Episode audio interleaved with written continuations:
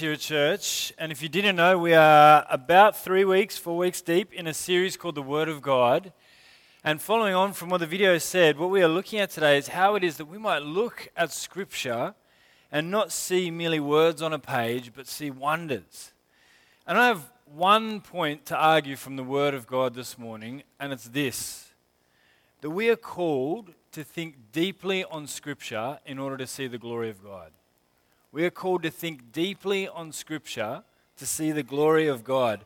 But I also want to put to you that I think modern life is set up to work directly against this. This probably struck me particularly on one morning when um, I was catching a bus into the city from the hills. We'd stayed over at my wife's mum's place, and so and we'd only driven one car there, so I needed to catch a bus in to get to work here on time. And so I was on the 6:30 bus with all the city commuters, and um, if you don't know, I, I have one of these things, which is called a dumb phone. Fun fact it turns out the only two types of people who buy this are old people who are about to leave this world. It's got a, it's got a little button on the back that's uh, what you might call like a panic button. And uh, I kid you not, if you activate it, when you hit this switch, it will text message your, your kind of nearest of kin, and it just says SOS, need help. So if you've fallen, you can't get up, it does that. That's one group of people that buy it. The other one is drug dealers. And so uh, that's a fun fact for you. But, um, but another fun fact is that, uh, that on the bus, having one of these can give you a very different experience of the city commute.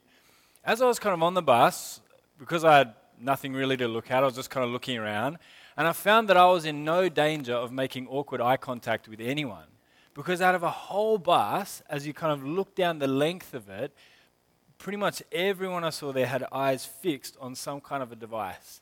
The guy nearest to me in front of me, for the entire hour long journey into the city, was flicking. I couldn't, I couldn't tell exactly what it was, whether it was kind of memes or sh- it, was, it was short videos, but flicking through them constantly all the way through to the city. I thought, like, he, he looked, you know, dressed in a suit and whatever, so he's heading to some kind of job that involved, I'm guessing, some kind of knowledge work. And I couldn't help but think, I was like, I wonder I wonder how he feels now for the start of his day. I feel like after an hour of flicking through like 15 second videos, your mind must just be frazzled. You must feel at least in some way kind of on edge, about to start a, a day at work where you're going to need to concentrate for long periods of time to get stuff done. And it was interesting, as I thought about that, it struck me also that I'm not the only person who's been thinking about these things. I listened to an interview recently with a guy called Tristan Harris, not Tristan, Tristan, whatever, take it up with him. But, uh, but he, he's, he's been called the conscience of Silicon Valley. And his, his big push is that at present, there is an attention war going on that we're caught in the middle of. And the big players in the game are Facebook, Google, and Apple. And each of them are trying to, as much as possible, get you to stay on their platform for as long as possible.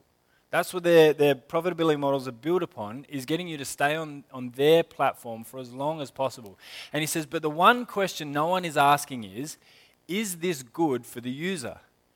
They've got teams of psychologists and strategists and, and, and, engineers who are thinking how it is they can get you to engage with your phone, how they can reduce friction, all these kind of things, how you can get you on the platform for as long as possible. But no one's saying, is this good? They worked out that a push notification will get you to engage with your phone first thing in the morning. But no one's asking, is that the best way to start the day? And so his thing is saying, look, when, when you build a city, you would ask the civil engineers, you'd say, how do we build a livable city? Not how do we build out as much of the, the, the land that we have as possible, but how do you build a city where people can live and thrive? And that's going to mean some inefficiencies like parks and things like that. He says, no one's asking that of this digital city that we spend a lot of our lives on. Now, look, everybody knows it. Everybody feels somewhat vaguely guilty about it. But my point is not to draw your attention to that. I just want to draw your attention to one thing. If it is the case that in order to, to engage with the Word of God, we need to think deeply in order to see the glory of God, then the amount of time that we spend on these things is not helping us toward that end is not in any way helping us toward that end. See, God wrote a book, the Bible. As we saw in the first week, this is a library of divine and human writings that tell a unified story that points to Jesus. And he designed this book carefully and skillfully and artfully. It is an incredible literary work. But the way that God has designed us to get the deepest treasures and rewards out of it is to think and focus and meditate deeply on these words. And that is the exact opposite of what our smartphones teach us to do. It's the exact opposite of the way that we engage with this thing. The way that you get the most out of Scripture is to have this silent, flat page in front of you where you stare at these words and consider and think and go over and over and over. But the way you engage with the device is almost, it harasses you constantly. In fact, you have to learn the discipline of, of giving it a safe distance so that you can engage with it happily. It's the, it's the opposite. The rewards of the Bible are actually slow and kind of slow yielding, and yet over the long term, re, uh, re, rich rewards. And yet the rewards that we kind of get from our smart devices are instant and gratifying, but over the long term leave us feeling either uneasy or a little empty. Think about it like this this is a more serious issue than smartphones. The amount of kids that are taking up scooter riding these days, it's out of control. And it's eating, in, it's eating into skateboarding's market share, and it's a big issue, but we won't get all the way through it. But the reason, the reason it's happening, there's a really clear and obvious reason as to why scooters are kind of becoming more popular at skate parks than skateboards, even though they're called skate parks. You don't go to a scoot park. We'll leave it alone for now. But there is one very clear reason for it. If you were to map as a graph effort on this axis and kind of, you know, tricks or skills or whatever on this one, riding a scooter with very little effort, you can pick up a bunch of tricks straight away. But skateboarding kind of takes a, it's a long time. It's a lot of like getting a board in the shins and all this kind of stuff before you get anything that you can show for it. But over the long term, the possibilities kind of multiply and it gets, you know, bigger and better.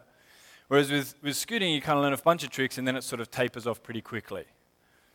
The reason one is becoming more popular than the other is because one, with very little investment, will yield a lot straight away, but over the long term, not much. That's just my opinion. And yet the other will, over the long term, yield more. And I think it's the same with Scripture. The reason we are finding it hard to maintain a habit that Christians have maintained for hundreds of years is because I think the way that we interact with the world around us is teaching us, coaching us, leading us towards instantly gratifying things. The idea of long concentration and thinking and deep meditation are, are, are skills or disciplines that are evaporating. And with it, a life giving habit of reading Scripture day in and day out. One that has brought life to Christians over many centuries as they meditate deeply on Scripture and see the riches that are in there and they see and behold the glory of God. It's a discipline that I think for our generation we will have to fight for like no other has. And not because technology is evil or wicked, it's just a practicality of modern living. That it's a discipline that we would have to learn, and it's going to need a deep conviction that this is worth it in order to see it happen.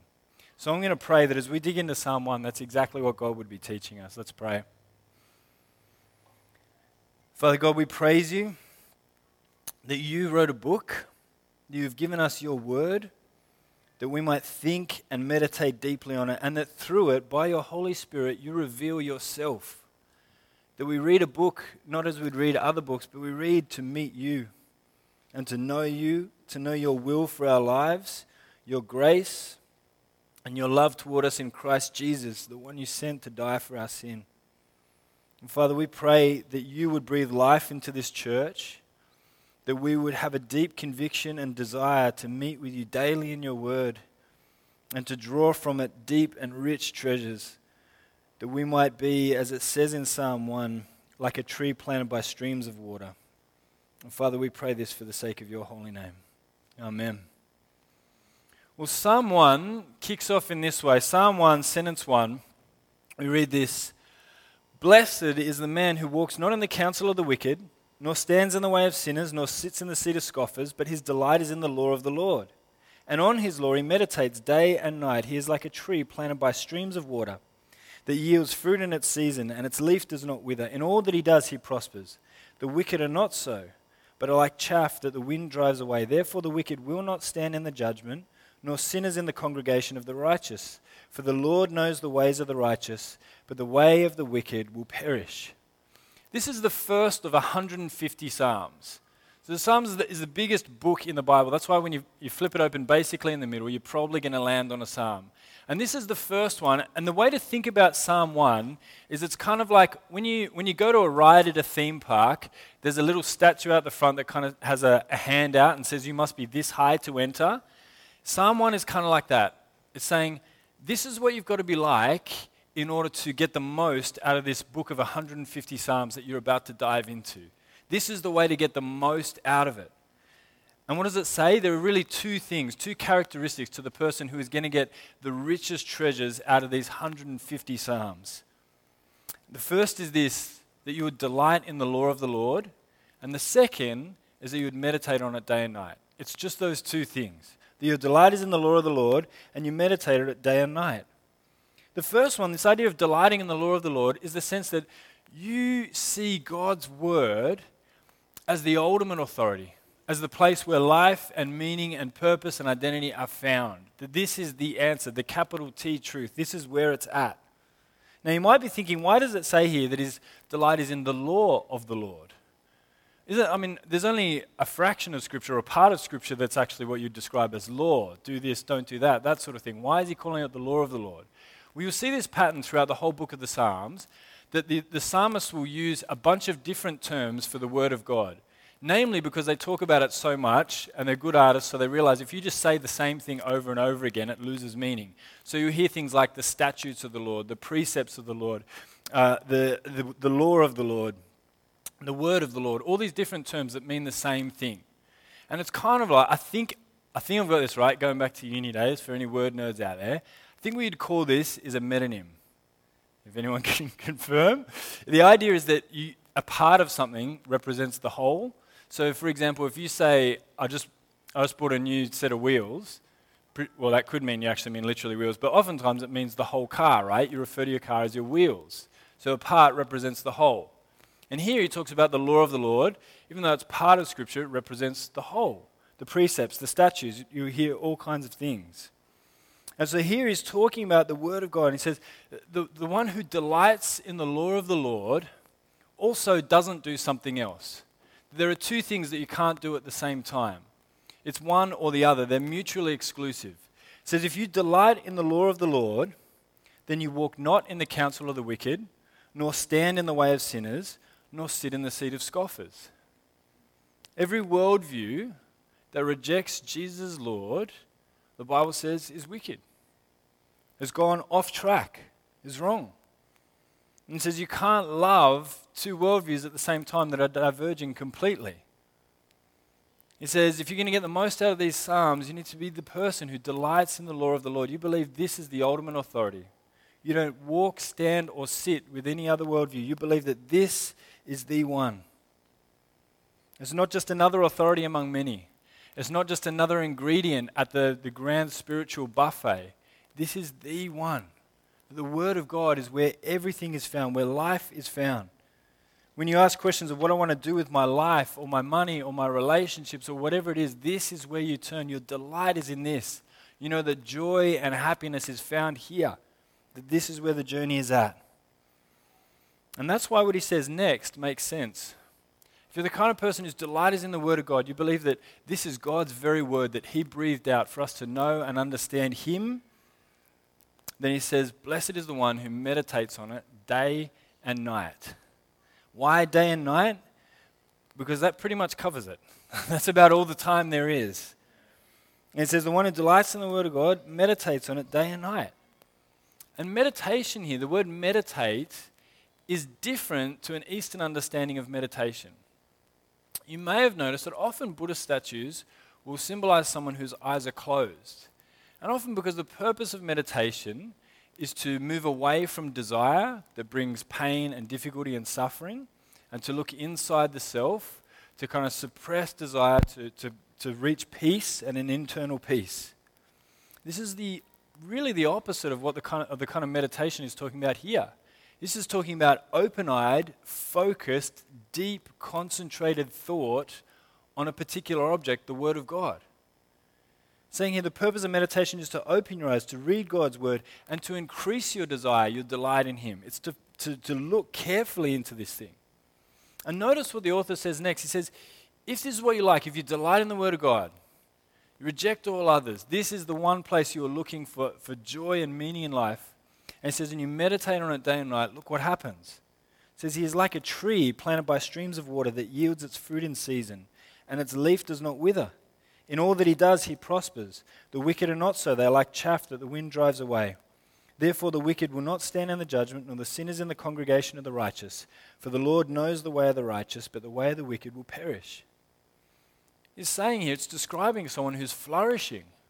The idea of a tree planted by a stream is a tree that has deep roots and it has all the fuel it needs to grow strong.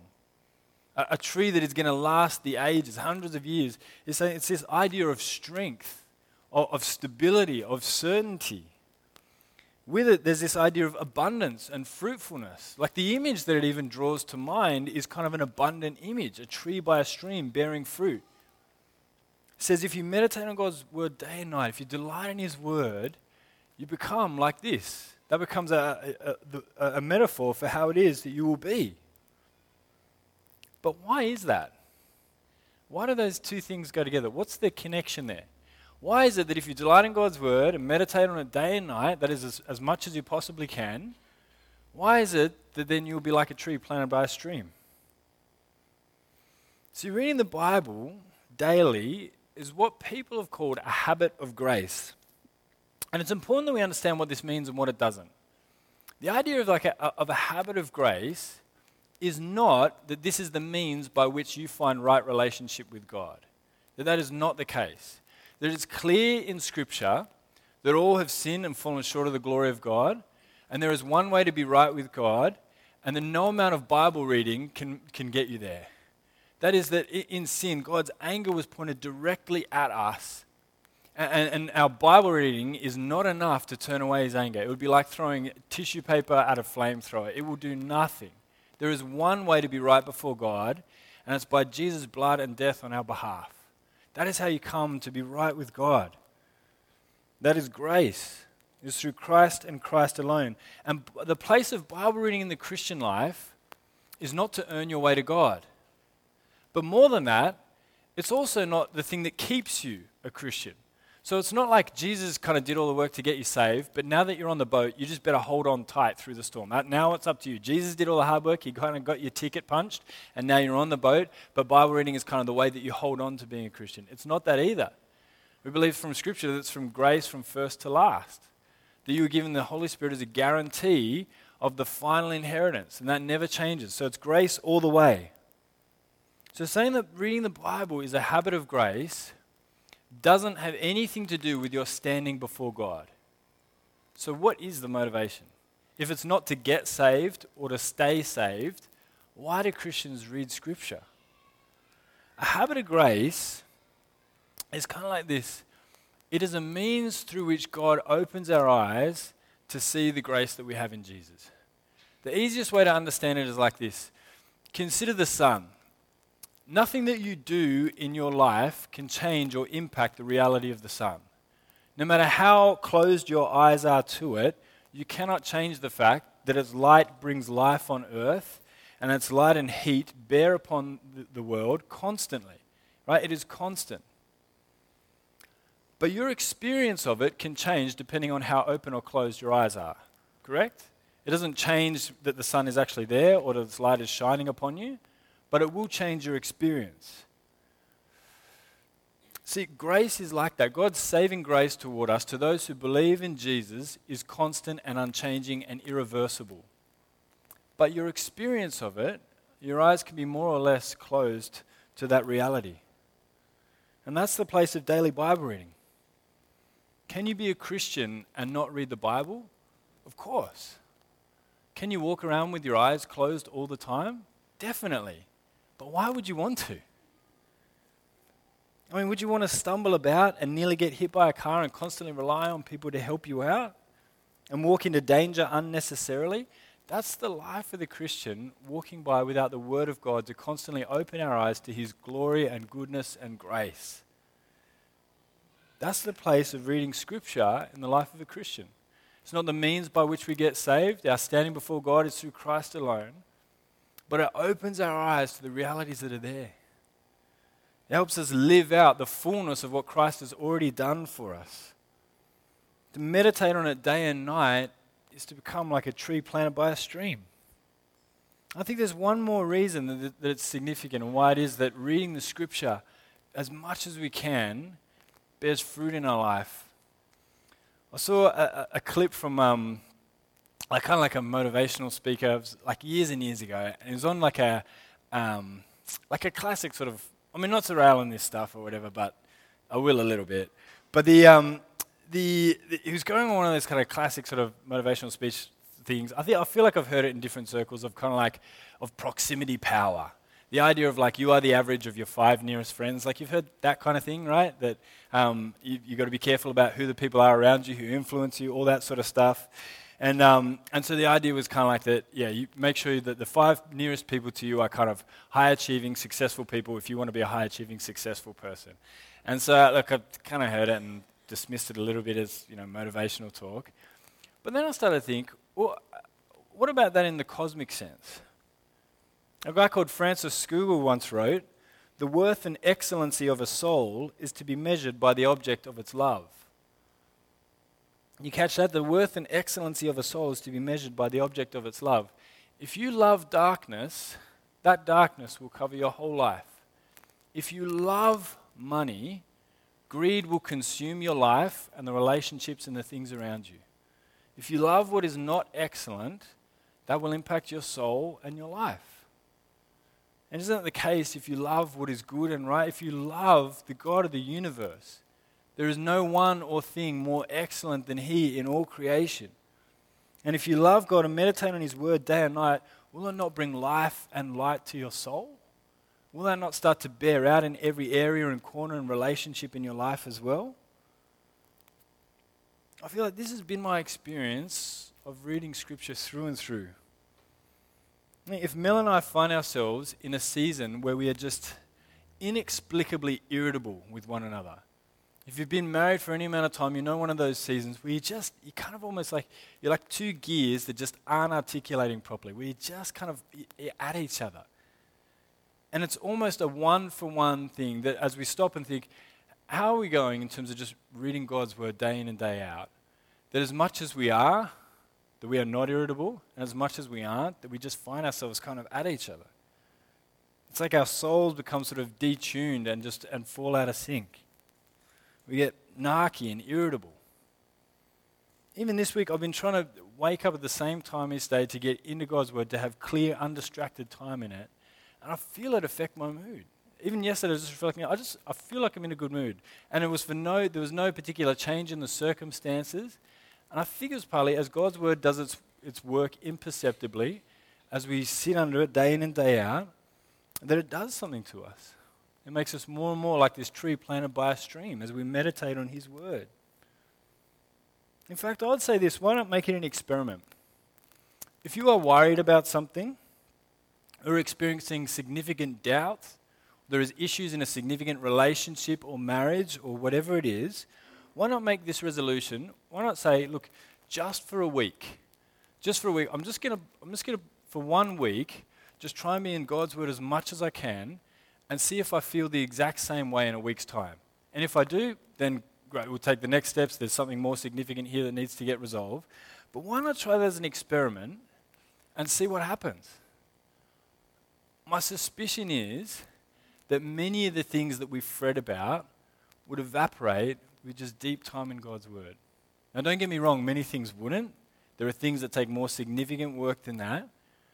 But I suspect, maybe it's your experience, but it certainly has been for mine, that many of the daily or weekly things that draw my mind to them and affect my mood often evaporate with just good time sitting before the Creator of the universe. That it brings a perspective and understanding of life and the world where it sets things to rights. See, it is the case that we're called to think deeply, to meditate on God's word day and night.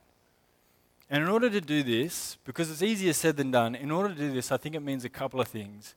And the first one is this to think deeply on God's word means getting away from distraction. Thinking long and deep on a passage of writing does not come naturally to us. There's a guy called Nicholas Carr who's a tech and business writer, and he wrote a book called The Shallows What the Internet is Doing to Our Brains. It was a finalist for the 2011 Pulitzer in, in general nonfiction. And he, um, it all started because he wrote, he wrote an article that was meant to be provocative. It's not quite accurate, but he, he, um, he wrote an article entitled, uh, Is Google Making Us Stupid? And obviously, just to, to get a reaction. But the, the content of it was more this. His experience was that he found uh, having worked you know, on a computer and in tech for you know, a good decade or so, that he found that when he opened up a book, he found himself interacting with the book in the same way that he'd interact with the web browser. He was constantly looking for, like his eyes were sort of darting around, he's looking to flick pages. He just felt kind of restless when he sat there in front of a book. And he's like, Look, I'm, I'm pretty sure that's not how I used to relate to books. I used to be able to sit there for hours and read them undistracted. He says something has changed. And so it moved him to write this book. And, and what he discovered in his research is that, that what sort of uh, interacting with smart devices or our computers does is it, helps us. We get better at things like multitasking, that is, giving a little bit of attention to a lot of things. But it doesn't help us focus on one particular thing over a long period of time. And so he wrote this book about how it is that we might regain some of these disciplines. See, that is the exact kind of work that Psalm 1 calls us to, isn't it? It says, meditate on the Lord God day and night. That's focusing on one thing over a long period of time. That is the opposite to how we interact with a lot of the stuff around us and a lot of the technology around us. And so it's going to mean carving out clear, undistracted time to focus on God's Word, which is way harder now than it was 10 years ago, or 10 years before that, or 50 years ago, and you can keep going. Look, sin and the enemy has meant that reading Scripture has always been a difficult thing, but there are unique things about our context that make it hard to find undistracted time. C.S. Lewis, who wrote before any of this stuff was available, said this. He said, It comes at the very moment you wake up each morning. All your wishes and hopes for the day rush at you like wild animals. And the first job each morning consists in simply shoving them all back, in listening to that other voice, taking that other point of view, letting that other larger, stronger, quieter life come flowing in. And so on all day. Standing back from all your natural fussings and frettings and coming in out of the wind. This is how the day starts. And maybe more so now than a few generations ago, that, that thoughts, to dos, actions, emails, things are coming at us the moment we wake up. We are distracted from the moment we open our eyes.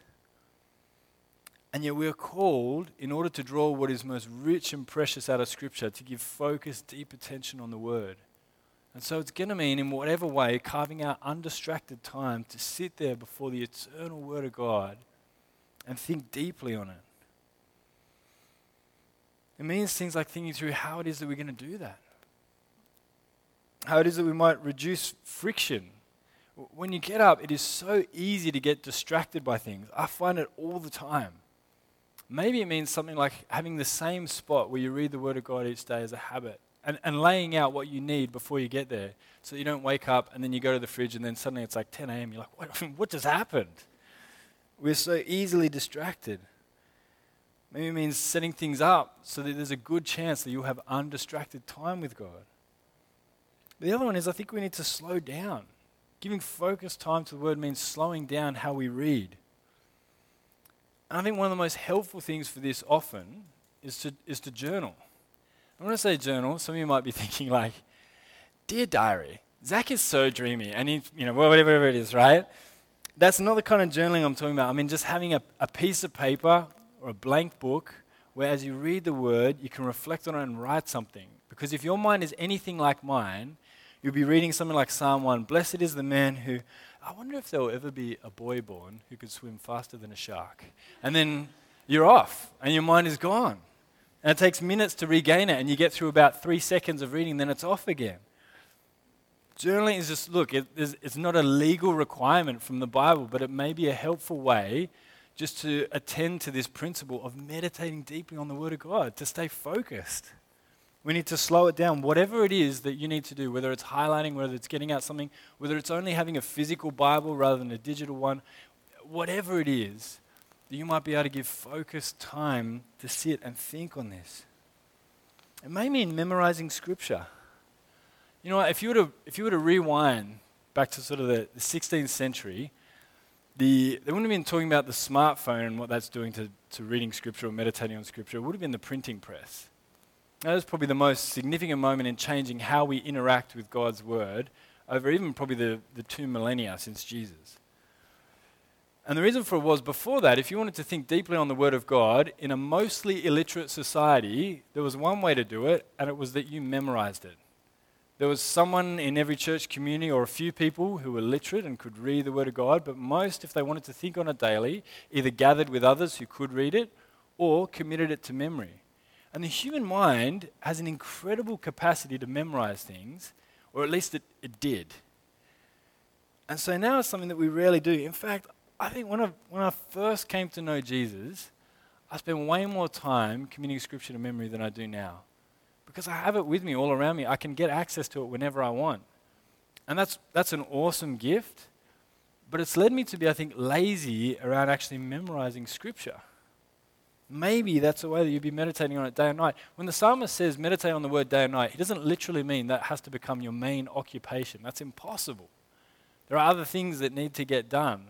The idea is on being and meditating on it for as long and as much as possible. And day and night is, is the extent of how much we can meditate on it. To memorize Scripture is to have Scripture on your mind throughout the day, to be able to call it to mind when needed, that the Spirit might use it to convict our hearts and give us hope and meaning in life. But secondly, thinking deeply means asking deep questions. So, firstly, it means getting away from distraction, being able to focus. But thinking deeply also means asking deep questions. And the first thing that we need to ask when we open our Bibles is what is it that God is trying to say? This is His book that He has authored. It's not the case that we just open it and go, what does this mean for me right now? You think about it like this. There was a, you might have seen something like this floating around, but someone has um, obviously done up this little graphic to kind of explain something around perspective. There's two people there's a number on the ground, one standing on one side, one on the other, and one says six, and the other says nine. And then it says, well, just because you're right doesn't mean that I'm wrong, and you just need to, you know, learn life from my side or whatever. So the idea of like, you know, there are multiple perspectives on one single thing. But then you may also have seen this. Someone else wrote this, crossed it out, and wrote this angry thing underneath. I'm going to go through it. It says, but one of those people is wrong someone painted a six or a nine and they need to back up and orient themselves and see if there are any other numbers to align with. Maybe there's a driveway or a building to face or something like that. And then it goes, then it really goes next level. People having an uninformed opinion about something they don't understand and proclaiming their opinion as being equally valid as facts is what is ruining the world. So we just went from like, look, someone maybe just maybe chose the wrong illustration to make the point to like no this is actually what's ruining the world right now right? This is this is the problem. And then kind of goes like goes on about it for however much longer. But look there is a there is a point there. It is a poorly chosen sort of thing to illustrate the idea of perspective. Because it is the case if someone wrote something on the ground there is an author behind that with an intention and it matters. So for example if you're going scuba diving and there is a number on your tank that represents the number of hours of oxygen you have, you don't be like, oh, it could be a six or a nine, it's all a matter of perspective. You're like, no, no, if I'm down there for seven hours, do I die or do I not? Because this matters. Because it's written by an author with an intention who's trying to tell you something. You have this number of hours of oxygen. The Bible is written with an intention. Has an author who is trying to say something. It's not open to us to say, well, what does it mean for you? It might be different to me. We're trying to find out what is it that God is saying. And God has written it so that it's so simple that even kids can understand it. And yet it's so complicated and deep that, that PhDs can spend their life studying it. We need to ask the question what is it trying to say? And that starts with the question of who was this originally written to? We don't just dive into any text and think, what can I get out of this? Let me give you the classic story David and Goliath. If you are here and just finding out about Christianity, you, you may, you probably have even heard of this story anyway, even if you've never read the Bible. In sports, there's always talk of the, the classic David and Goliath battle. Even my team, the Tigers this season, were called the Giant Killers early in the season, kind of referencing the idea that they're a small team with not a great roster that was destroying some of the top teams. But uh, it's a story that when we come to it, it's not a matter of just coming to this story and thinking, what does this mean for me? Because a modern reading of that story goes, aha, I get it.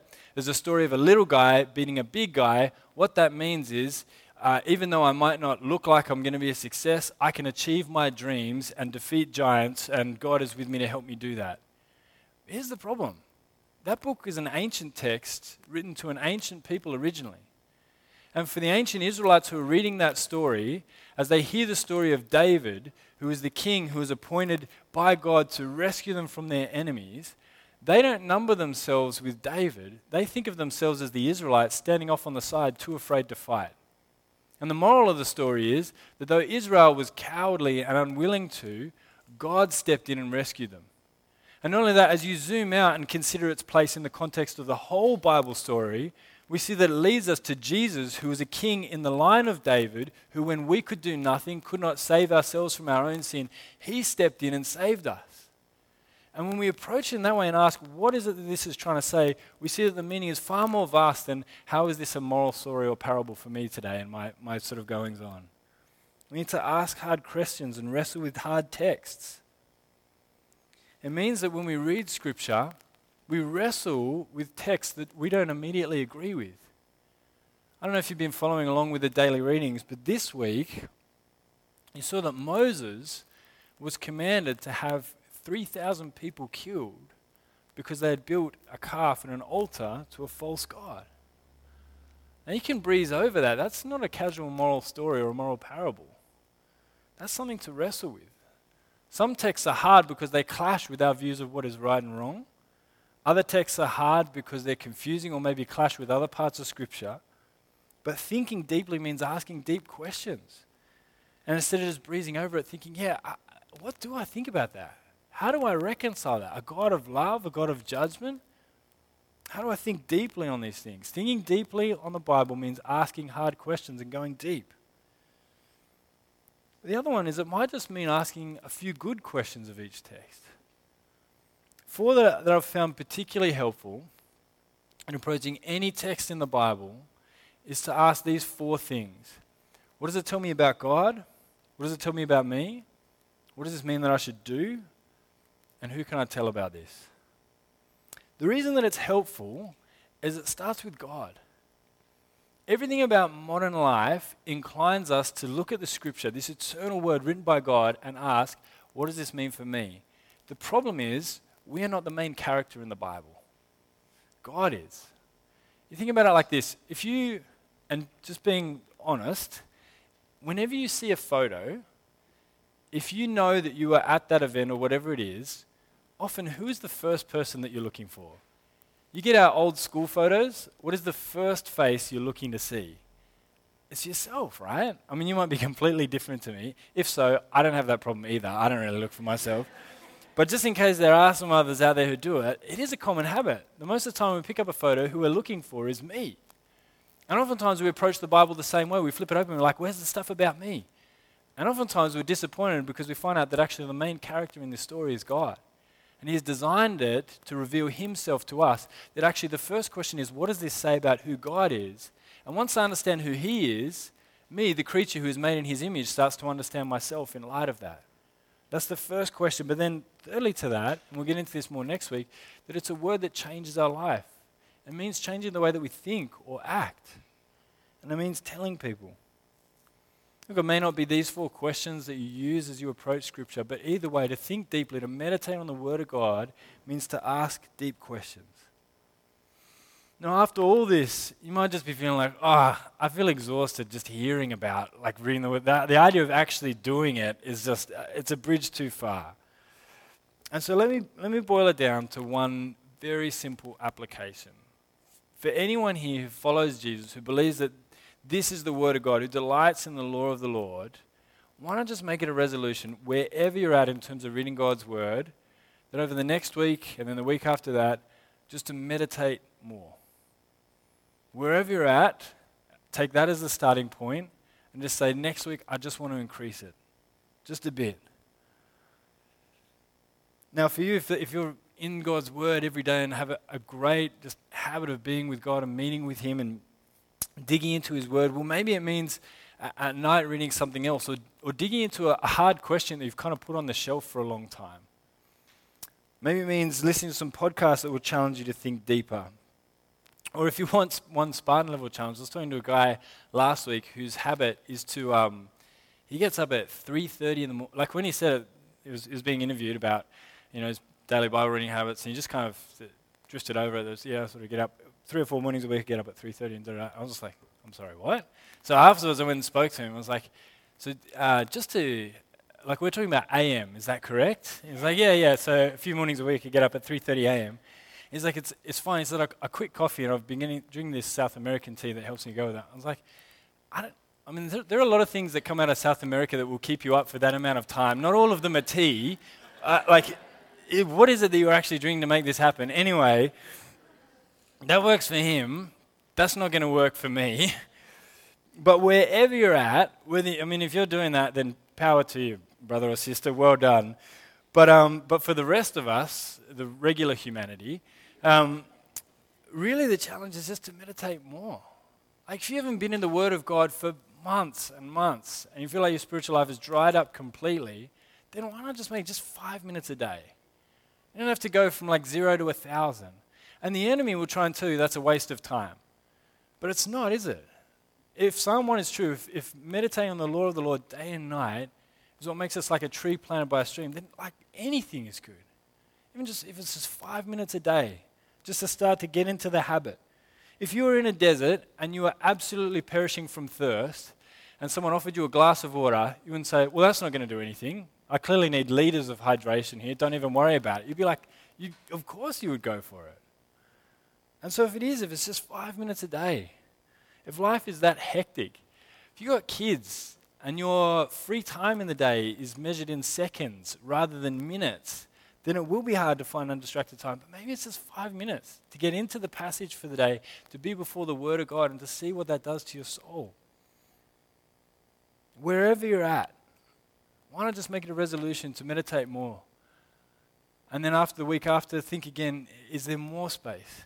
Do I see it just bring more life to my, to my following of Jesus? And so on and so on. Why don't we encourage one another just to meditate more on the Word of God? If you haven't grabbed the daily Bible readings, you need some structure for it, then grab them today.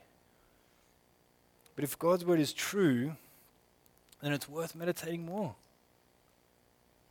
But if all of this is seeming heavy and dry, just consider this that God wrote a book the God of the universe who created all things, that spoke life into being, communicates himself through his word.